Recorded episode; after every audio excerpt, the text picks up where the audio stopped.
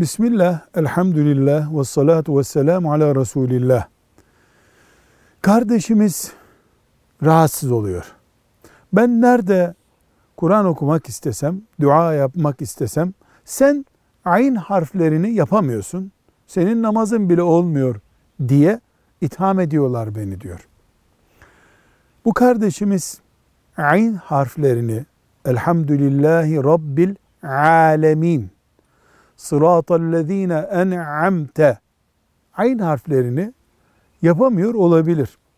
Boğazdan biraz zorlukla çıkan, hele alışmayan için zor olan bir harftir. Kardeşimiz A diye bir ses çıkarmasın.